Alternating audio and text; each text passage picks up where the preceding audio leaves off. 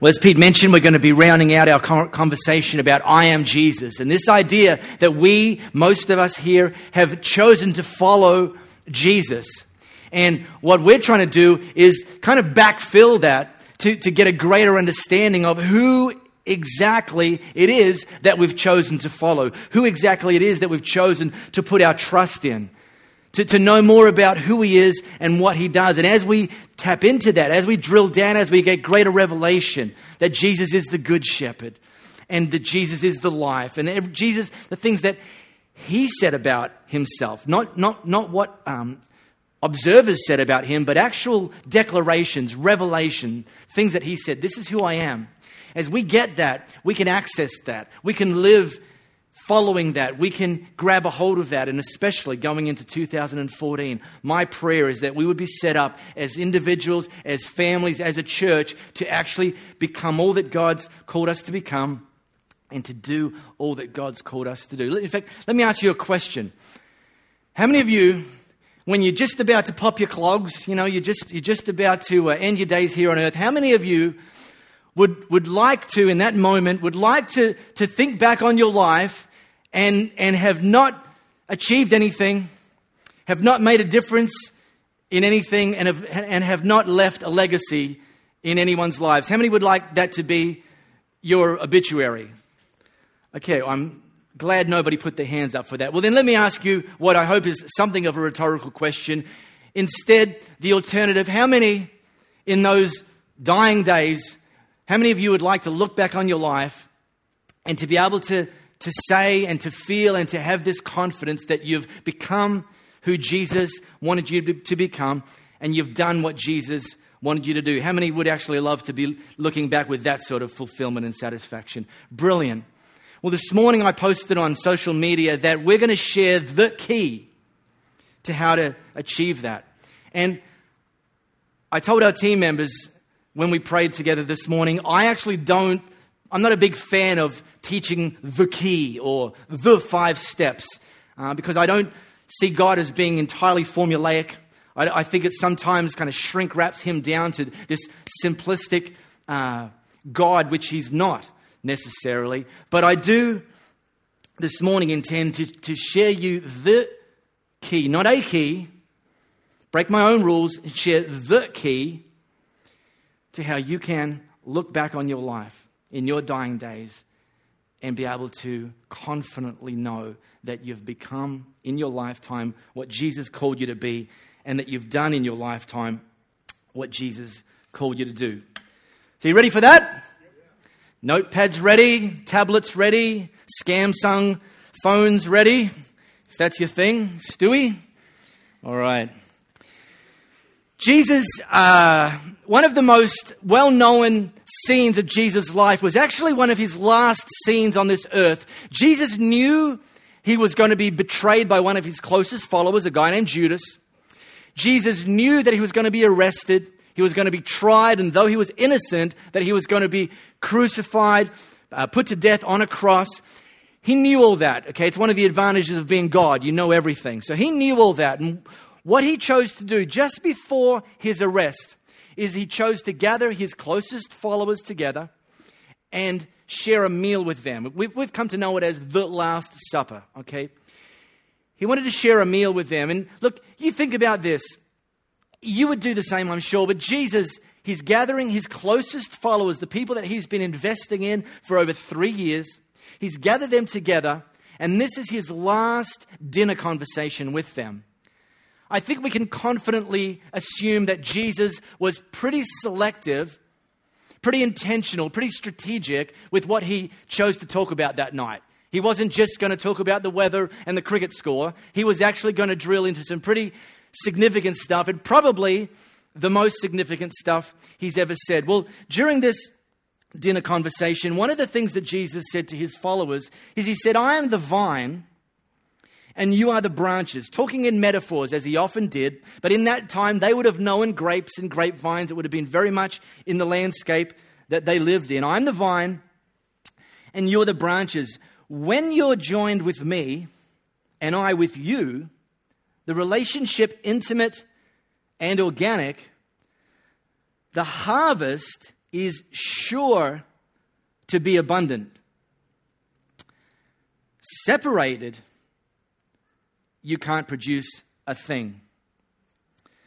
The harvest is sure to be abundant. How many of you would be up for an abundant harvest in your life? You think, yep, I'm in for that. Okay, half of you. Good. Well, let me talk to you for the next 20 minutes. The rest of you, you can go to the toilet. A harvest of joy, a harvest of miracles, a harvest of salvation happening in the world around you, a harvest of, of whatever is the gap between where you're at right now and the gap with what Jesus would actually have for your life. He promises that if we're joined with Him and Him with us, the relationship intimate and organic, the harvest is sure to be abundant. The key, the key to having an abundant harvest in our lives, the key, not a key, not one of three keys, the key is for you and I to be joined to the vine.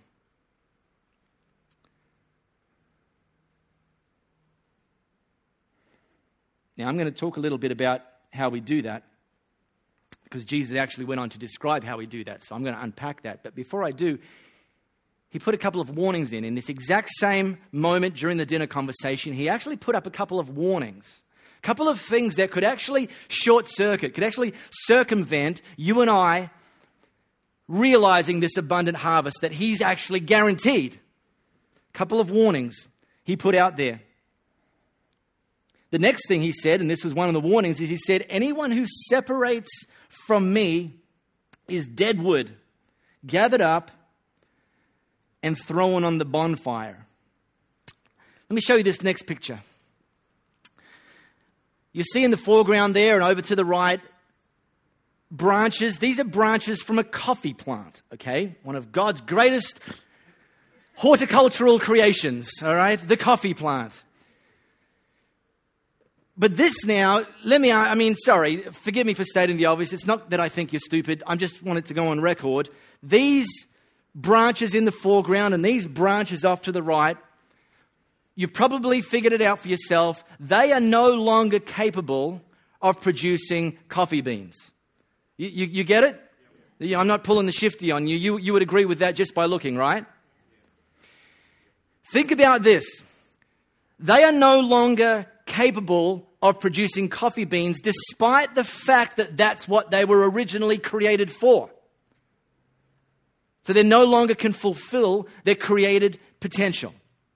You understand that?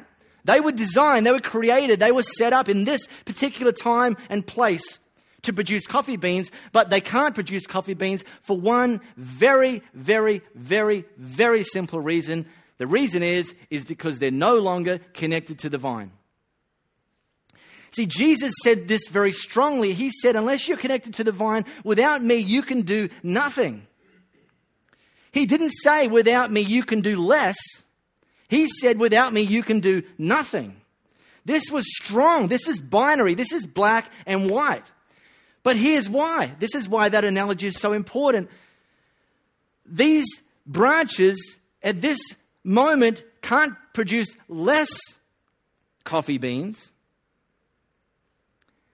the second they're cut off from the vine, that's it.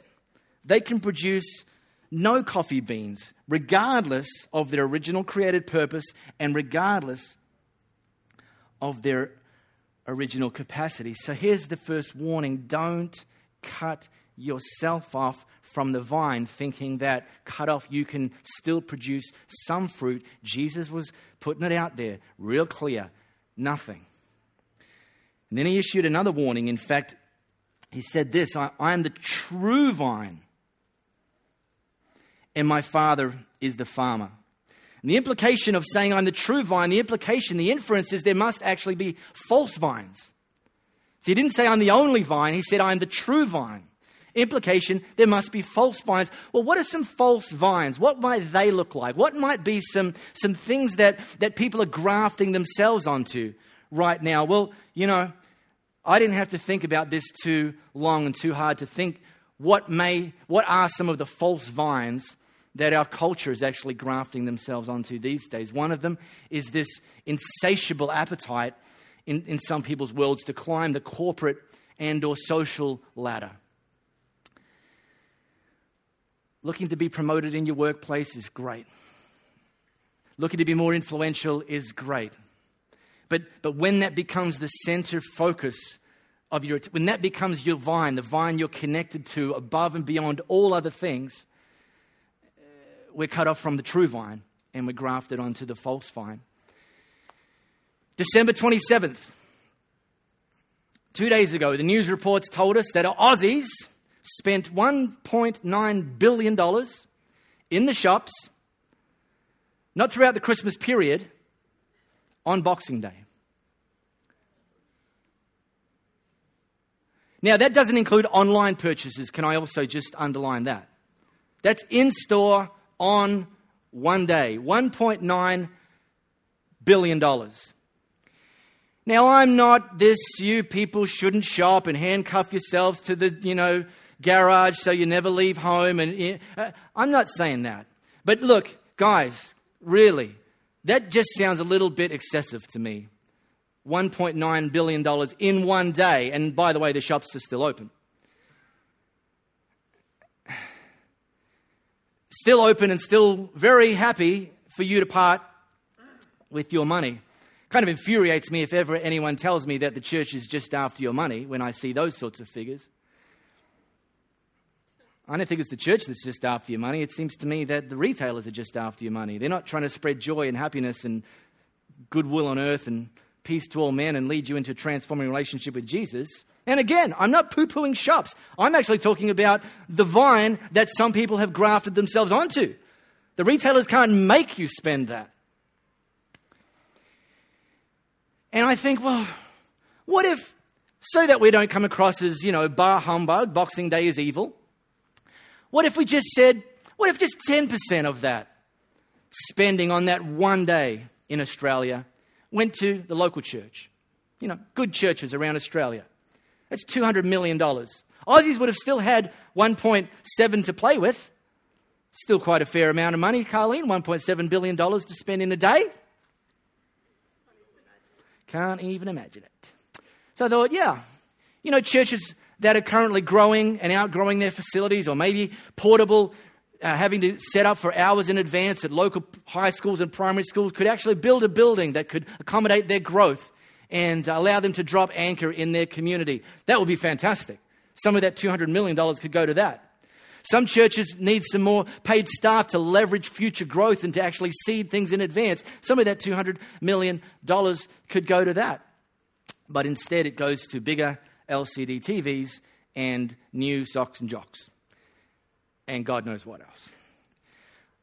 Maybe we just take another 10%. You know, don't want to be greedy, don't want to be bar humbug Boxing Day, but, you know, take another 10%. Still leaves Aussies $1.5 billion to spend in a day. Carlene, are we getting there?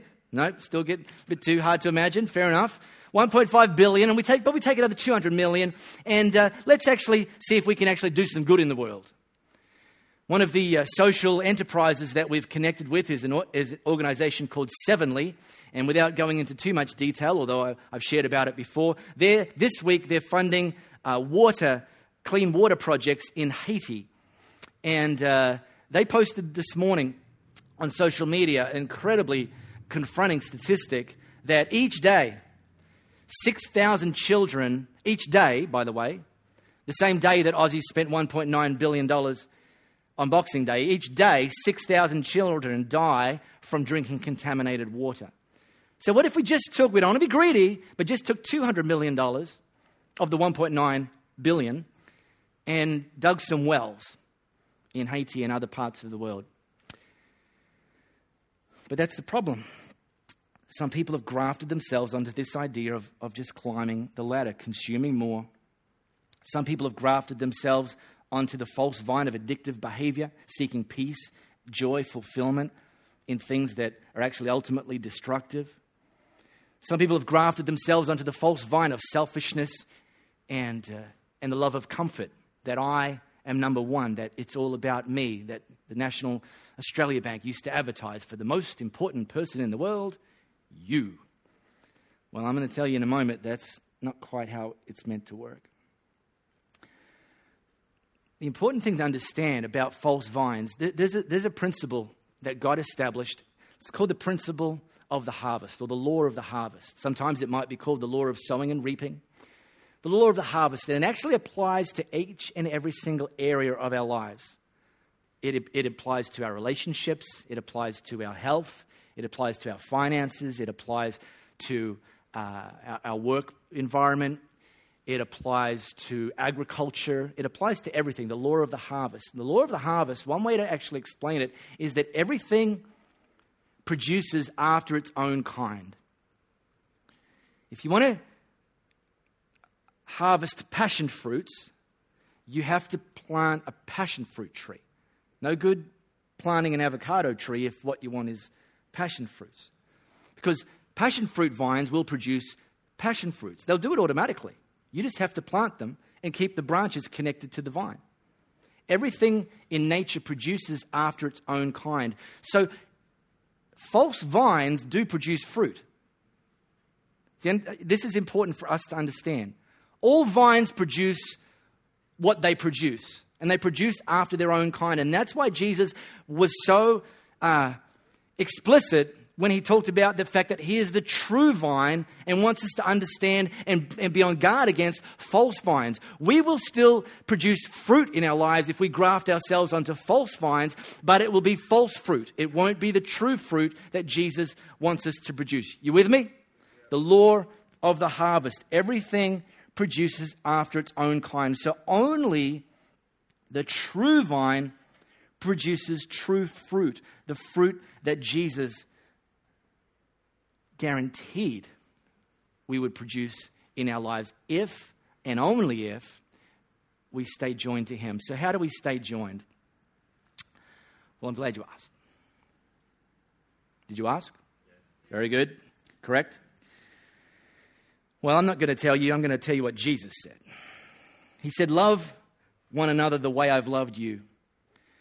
Put your life on the line for your friends. This is completely in diametrically opposed to this self centered, materialistic, consumeristic pattern of a false vine. He says, No, love one another the way I've loved you. Put your life on the line for your friends. This was in the exact same conversation, okay? This was kind of, there was a few full stops and commas, but he's having this. You can read about this, John chapter 15. Go on your app or open your Bible. You can read this for yourself. This is all part of one monologue that Jesus gave in these last moments, this final meal with his disciples. One of the ways you stay joined to me is by loving one another the way I've loved you, by putting your life on the line for your friends. In fact, on arrival to the meal, the meals I showed before, they don't look like they look now. You come into Christmas lunch here, you know, I had Christmas lunch with the Wogs, uh, as we do every year, and, uh, you know, big long, uh, ta- well, they just join tables together and cover them with multiple white tablecloths and, and, and everything's set. And each year, Louis' mum picks a, picks a color, a theme. You know, so this year was gold, so everything's got gold trimming. I think last year was red and the year before was blue, and who can even remember? But the, no, back in those days, the, things weren't quite as manicured, weren't quite as sanitized as that. The, these, these guys would walk into a meal like that having scuffed around in their, in their open toed sandals on unpaved roads, and, uh, and they would sit ultimately on, on cushions, but you know, on the floor, and they would kind of recline maybe next to each other. So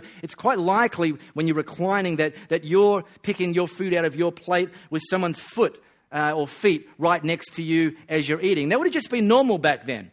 But you can appreciate that, that, that, that it would be advantageous if at some point between arriving at the venue and reclining at the table that there was some sort of washing of feet, right? You, would appreciate if someone took the time to do that, wouldn't you? Get the and so so there would be a basin uh, on arrival at some of these venues. There would be a basin of water, a bowl of water with a little jug, and, and you could wash your feet. So you'd wash your feet, and then you come in, and the, and the floor of the of the venue is clean. So you could then go and recline and, and put your hoofs up next to someone else's face while you eat, and and it wouldn't be quite so problematic, quite so socially unacceptable. And uh, but in this case, before this meal when Jesus' closest followers arrived, rather than letting them wash their own feet, Jesus actually, and it's a little kind of depiction of that, Jesus actually took the time to wash their feet for them. And in doing this, he was making, he was teaching them an object lesson. He was actually saying, guys, this is symbolic of what I want you to continue doing. This is how I want you to live. This is symbolic of how you love one another, that you wash one, an, one another's feet, that you, th- this would not have been pleasant. And there was no latex gloves to quickly split, slip on before you did it. This would have been ill. Okay? Who knows what these guys would have trodden in? But you can think about it. It was an agricultural society. Wouldn't have been Mentos.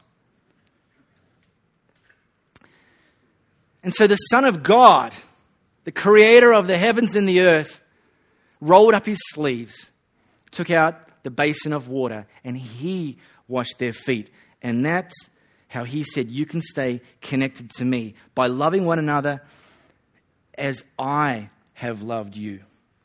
Now, here at Elevate, we don't run a program and event ministry model. Okay, there's, there's, there's churches that do, and I'm not having a go at them. Each church has a unique calling and should have a unique approach to ministry. Here, we don't run an event and program driven model. So, so we are not expecting you guys to come out to the Monday night this, followed by the Tuesday night this, followed by the Wednesday morning this, followed by the Saturday afternoon this, followed by leading this, attending this, fixing this, running this. Uh, and we don't, and the, and the reason we have chosen to not run a program and event driven model is not because we're lazy. In fact, it can be encapsulated by this, and I read, read a blog post this week that the, the heading of the blog post, it really got, got, you know, got my attention. The author of the blog post used the heading, I'm too busy doing ministry to do ministry. They actually then wrote, kind of like aired their um, oops moment to the world via their blog posts that they realized that they had got so busy doing ministry that they were too busy to do ministry. This particular person had gotten home one evening and uh, their neighbor called, and their neighbor was in an incredible situation, was in a very dire situation, and reached out to this particular, the person that wrote the blog post, reached out to them to say, Can, can you help me? I really need your help right now. And this person said, No, I can't. I've got to get to my church because we're running something there this evening. But that's actually not uncommon. And again, I'm not having a go at those that run program and events. What I'm saying to us is the idea of not being a program and event driven model isn't so that we've got more time to watch the cricket or the Big Bang Theory or whatever uh, spins your propellers. It's to make sure that we've got time to engage, to invest, and to invite unchurched and dechurched people, to lead them into a transforming relationship with Jesus, not attending meetings, running programs and events with the same people, for the same people, ending up exhausted and, and just running laps or running on the treadmill. Instead, to do this, to do what Jesus said, to be available, to lay down our lives for our friends, to love one another, not just one another, church people, one another, growing sphere of influence, the way He loved them, to look for people to be available when our neighbors need us to wash their feet. And the second way that Jesus said we can stay joined is He said, Do the things I've commanded you. That's how we stay joined. Those of you that are parents, have been parents, have been kids of parents, picture this. Johnny's room is pretty messy. Young teenager, kind of part of the job description. Very messy room. So you say, Johnny, son, I want you to go and clean your room. So Johnny, you know, as a good teenage boys done, do, immediately dropped everything he was doing, put the game controller down, spun around, and sprinted into his room. And he was in there for about 45 minutes, 45 minutes later, he reappears, and you say, Hey, Johnny, how'd you go? Did you clean your room? And Johnny goes, uh, Well, not exactly. Uh, w- what I did is, is I went onto Amazon and I, I ordered a book about how to clean your room. And, uh, and then, um, and then I memorized what you said, the very words you spoke to me about room cleaning. I memorized them. I can recite them back to you, Dad. Okay, that's great, Johnny. Yeah, you, you ordered a book about room cleaning and, and, you, and you memorized what I said, what I commanded you to do. But, but did you clean your room? Well, Dad, you know what? Not only did I order a book about room cleaning, and not only did I uh, memorize what you said, what you commanded me to do. Not, I actually snuck out of my room via the window. I gathered some friends. We went to a local coffee shop and we actually studied the real meaning of room cleaning. We studied the word in the original Greek and the original Hebrew. We studied, and the real word is cleanio in Greek, and it means to clean.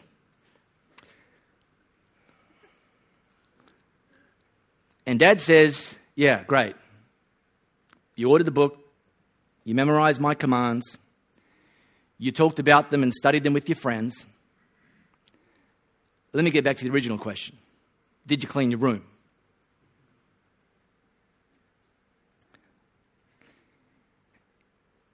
Now, I'm all, all for reading books. I read a lot of books. I know a number of you read books about the things that Jesus has commanded us to do. I'm all for memorizing scripture. I memorize scripture, and I know a number of you memorize scripture.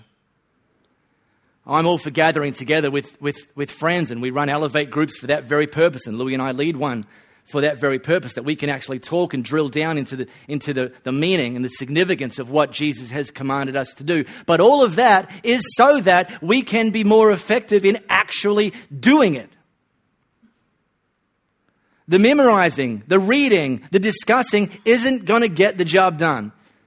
Bottom line, did you do what I asked you to do? And by the way, the answer is simply yes or no. And so here we stand, or sit. Hmm.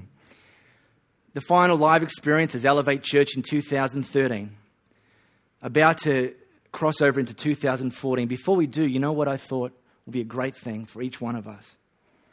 Is to just take a moment right now and just consider, just you consider, is there anything, think back, 51 weeks, is there anything that God commanded you to do this year that you haven't actually got to yet? Or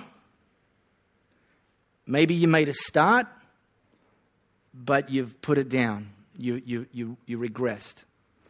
Just think about that for a moment. I'm not trying to name and shame. I'm not going to get you to stand up and, you know, confess your sins before the multitudes or anything. But, but, but I, this, this is an opportunity. This is an opportunity because it's actually possible that some of you have got some unfinished business in 2013 with God, things that He's commanded you to do. And you may have gone and bought a book about it, you may have memorized it, you may have talked about it with your Elevate group. But here we are, December 29, 2013. The question remains Did you do what Jesus commanded you to do? Maybe some of you, Jesus actually gave you a nudge to say, step up, become a contributor, and join an Elevate team.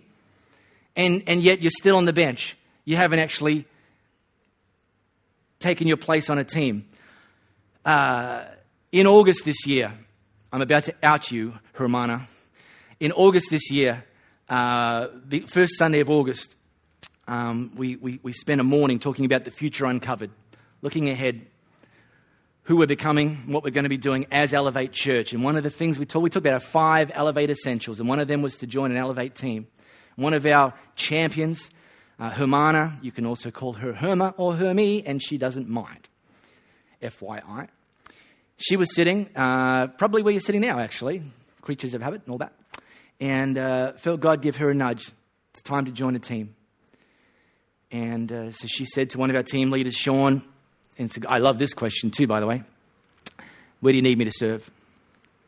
I'll, I'll, I'll do whatever. I mean, we've all got passions and gifts, but you know, I love just the heartbeat of people saying at the outset, I'll do what you need. And um, Sean Espenlaub is, uh, is probably, he probably does more heavy lifting around here uh, than any of our team leaders. And it's not a competition, but uh, I think our team leaders would agree that Sean is just, he's ridiculous how much of a contributor he is. And um, he leads our operations team. And uh, one of the things that he'd been doing is bookkeeping, our bookkeeping. Our bookkeeping, it takes you know, about four hours a week, um, but it, there's no room for mistakes, so you have to sort of concentrate when you're doing it. Um, well, there are room for mistakes, just the government doesn't appreciate them, and uh, we don't like to make them. Um, and so he said to Herma, Well, w- would, you, would you be interested in me training you up to do our bookkeeping? And, uh, and you take that on. She, she hadn't ever had any, any, experience in bookkeeping, and we wouldn't just give the bookkeeping to anyone, by the way. You know, Pete's four year old son, Josiah, yeah, I'll do it, sure. Hermana has a corporate background, and she's a super smart lady. And so uh, over the last few months, Sean's been actually teaching her and training her. And uh, as of next week, she's officially it. And, uh, and uh, you know, that all started on the first Sunday of August here when I said that one of the things God might be calling you to do in our five Elevate Essentials is to join a team. And Hermana knew that God nudged her at that very moment. And that's just cascaded to the point where Sean's actually able to let go of that and, and be freed up to focus on other things. Is that something God's called you to do? Join a team. We, we've got plenty of opportunities, and we can talk about where we don't have an opportunity in our bookkeeping area anymore. We've got others, but that could be it. Maybe it's to lead an Elevate group. And we don't run Elevate groups in the first term, but come the second term of 014, maybe that's your next step. That God's actually nudged you this year and you didn't take that step up. Well, maybe it's next year. Maybe it's 2014 is the time to actually get that one right. Maybe it's to prioritize this, the gathering together as Elevate Church. Maybe that's a priority that you have kind of not responded this year. And, and I'm, again, I'm not, I'm not saying any of this to guilt you. I'm, I'm, I'm simply saying you think back. Is there anything that God this year has said to do and you haven't done it or you've done it, started it, but, but stepped back? Um, those of you who are, parents of, of uh, kids age 12 or less, uh, I can't encourage you strongly enough to, to be here every single Sunday. Our kids' team will tell you, using simple mathematics, that they have a maximum of 52 hours a year with your kids. That's a maximum, right? One hour each Sunday for 52 weeks. Now, we figure, we fair enough. We say, okay, families sometimes, you know, take an annual leave, go away for a few weeks. All right. So, so fair enough. Without any titch, titch, titch, maybe we've got 48 hours a year. A year. The equivalent of just two calendar days with your kids. But, you know, parents get sick, kids get sick. I know mums don't get sick, kids get sick. So maybe there's a few other uh, weeks where it's not going to work. So, okay, maybe, maybe it's fair to say our, our kids' team have maybe 40, 43 hours a year. 43 hours a year. Um, what we did this year is uh, we set, a, we set a bar. We decided we were going to actually invest a little bit extra into parents who have demonstrated a solid, above average commitment to make sure their kids are in our Elevate Kids environment super consistently. And we've set that bar at 35 Sundays a year. And we, we, we can monitor that with our electronic check in. And uh, just uh, two weeks ago, uh, we gave a, a, gift, a book, great book, Parenting Beyond Your Capacity, uh, written by the, the, the, the, guy who designed the whole Think Orange approach, which is what we do in Elevate Kids.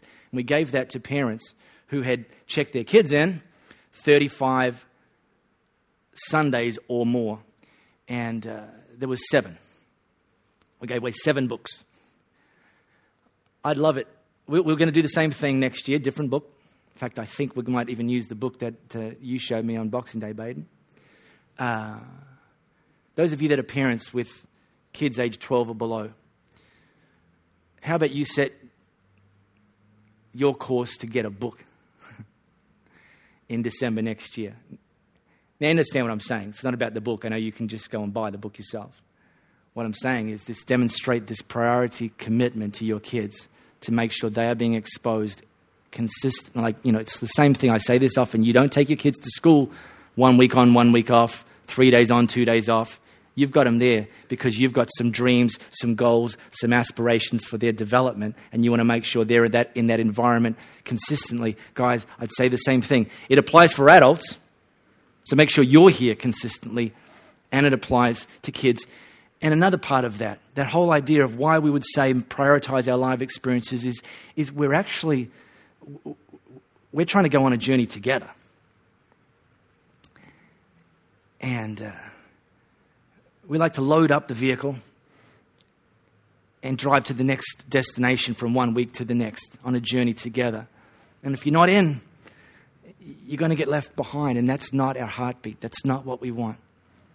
Podcasts are great, and you can listen to all of our messages online, but there's so much more than just gathering information. If that was the case, you don't have to be part of any church. You can just listen to podcasts all the time, but that's not what God's got for us. It's not His best. So I'm just asking. Maybe it's generosity. Maybe it's an area of giving. Maybe things like showing the WestJet video and talking about a generous person devises generous plans. Maybe God has uh, nudged you this year to actually step up in your giving and you haven't done it yet. Or you did it, but you pulled back because it got a little bit uncomfortable. Again, I don't know. I'm not asking for a show of hands, but, but, but this, this is an opportunity, the last Sunday of the year of 2013. Just ask that question. And if there's an answer, if there's, yeah, actually, yeah, uh, there is something, or, or it could be more than one thing too, by the way, that God called you to do this year that you either didn't do or you stopped doing, here's what you need to do. You need to ask God's forgiveness and then say, from today, I'm going to take that step. That's all. God's not going to lay down the guilt trip, convict you, do the titch, titch, titch thing throughout 2014. God's going to say, I'm glad we're getting this sorted. Now let's go. The very reason I called you to do that in 013, okay, maybe some of that opportunity's passed, but let's pick it up and let's run with it in 014 and, and, and get in with me as the vine and you as the branches joined to me to achieve my purposes in your life and through your life. So, what I want to do, the, la- uh, well, the second last thing I want to do right now, I gave you an opportunity just to think about what maybe some, you know, some of the, something or some of the things that God called you to do in 2013. For those of you that actually can remember, you know, I'm talking, I'm talking something that you haven't yet done. You got the nudge, you haven't yet obeyed. I want to pray for you. But I actually want to pray for you in response to you committing, not just remembering, but actually committing to turn that around right now. To actually say to God, right now, forgive me, and, and I'm, and I'm, I'm going to do that. Sorry, I didn't. Oops. But I'm now going to do that. Forgive me, I'm going to do that. If that's you, you've thought of something. Could have been one of the examples I gave, it could be something else beyond that. I just give some examples. How about you stand right now? And by standing, you're, you're actually making a declaration to God of, of how serious you want to actually obey Him. If He's asked you to clean your room and you haven't done it, just stand and I'm going to pray for you.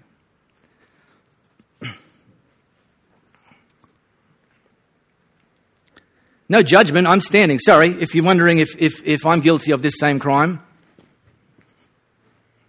Pretty sure we've all got something. I mean, unless we're all perfect and we do exactly what Jesus asks us to do, exactly how He does. And I don't think any one of us qualifies for that. But hey, that's up to you. be good if we were. Life would be so much simpler if we were perfect. Peter perfect. I grew up with a cartoon series that featured a guy who drove race cars, and his name was Peter Perfect. You remind me of him. Minus the race car, yeah. he drove a Subaru, though. It's pretty close. Great, guys. Well done.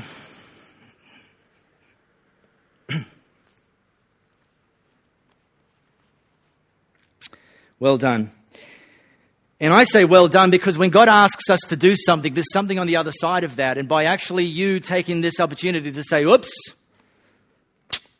sorry, God, but I'm going to do it, you, you and or the people who God intends to affect by this obedience, you're going to find out what that's all about. And you wouldn't find out unless you actually stood up and decided to turn this thing around, which is very, very exciting. I'm looking forward, no kidding, I'm looking forward to hearing some of your stories in 2014 of what this turnaround has actually led to. Fantastic. It's really exciting. Really exciting. one of mine is actually lack of faith. Just so you know, you don't have to tell me what yours are, but one of mine is a lack of faith. There's been a few things God's called me to do this year uh, within my, my role leading Elevate Church that I've actually not done because they seem to be a little bit beyond my and our capacity. But we don't want to be a church that just runs fueled on just my or our capacity, right? So I'm standing up confessing to God that there's actually some things that we're going to be doing in 2014 that He wanted us to do in 2013. But because I dropped the ball, you didn't even know what they are, and you didn't get the opportunity to step up and stretch your faith. So that's my confession to God this morning. Whatever yours is, I'm going to pray for you, and I'm in on this prayer as well, and I love it. I love it because God's got a reason that He asks you to do that. He doesn't just want us running laps. It's got a purpose in your life and through your life. Father, I thank you for those people standing right now who are, who are acknowledging, admitting that, the, that, uh, uh, that they know, that they realize, that they recognize there's something or some things that in 2013 you called them to do and they haven't done it. And, and rather than stand in the fear of condemnation and judgment, God, they're standing knowing that you're a God of grace and a God of mercy and a God of second chances, Lord, and that, and that standing this very morning, December 29, 2013, on the eve of the new year, God, that, that we ask your forgiveness and we know that you are ready, willing, and able to forgive us. and we commit, we determine, we decide that this thing or these things, whatever it is or whatever they are, we will pick them up and we will do them in 2014 to be used by you, trusting that what you call us to do, that you, in your strength, make us able to do. That we don't have to fear you, we don't have to fear inadequacy. We acknowledge our inadequacy and acknowledge that you, God, make the difference. You, God, bridge us up to our potential. That we don't want to be people that on our deathbed look back at a life of disobedience, of missed opportunities, of things that you've asked us to do and we didn't do them, but instead that we can confidently and honestly, as best as we knew each day, each year, were people that obeyed you, God. In Jesus' name, amen. Hey, well done, guys. You can grab your seat now. That's absolutely brilliant. One more question I've got for you just before we finish this morning. Maybe some of you, your next step, your decision is to actually follow Jesus, to actually graft yourself onto the vine that is Jesus. You've never done that before. We want to give you that opportunity right here, right now, to make that decision to say, you know what, I'm, I've been on my own. I need to actually graft myself onto the vine, the true vine that is Jesus. We want to give you that opportunity right now. If you've never made that decision, just slip your hand up to say, just to acknowledge to me, but really more to acknowledge to God, I'm making that decision now. I'm making that decision to, to, to make you the source of my life, to make you the source of my strength, to put you in charge. You've never made that decision, just slip your hand up now and then you can put it down, and we're going to pray.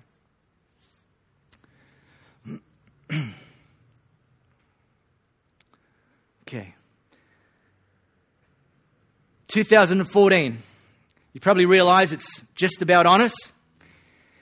You, if you're a, a, a blog curator, a news curator like I am, you'll be getting through on your iPads and so on articles about the best of 2013, the best apps, the best music, the best movies, the best. Blah, blah, blah. And there's a whole other kind of genre of things that are coming through right now is the whole how to make 2014 your best. Fill in the blank. And uh, I know some of you need some breakthrough in 2014. I know some of you need some breakthrough in your employment situation. I, need know, I know some of you need some breakthrough in your relational situations. I need, know some of you need some breakthrough in your health situations. I know some of you need some breakthrough in your financial situations. Our prayer as the leaders here of Elevate Church is that 2014 will be a breakthrough year. And to fuel that and to really set that up and to, and to lay a solid foundation, we're going to be teaching starting next Sunday a five week conversation about what, what we call the new rules of resolution. Here's a little preview for next week. Time to make another New Year's resolution. Resolution. Res o ah, lose. Oh, yeah, lose is right. Why even bother this year? Every year, I tell myself I'm going to do things differently. I'm going to make some changes in my life. This year is going to be different. And every year, I feel like I'm in the exact same place I started last year.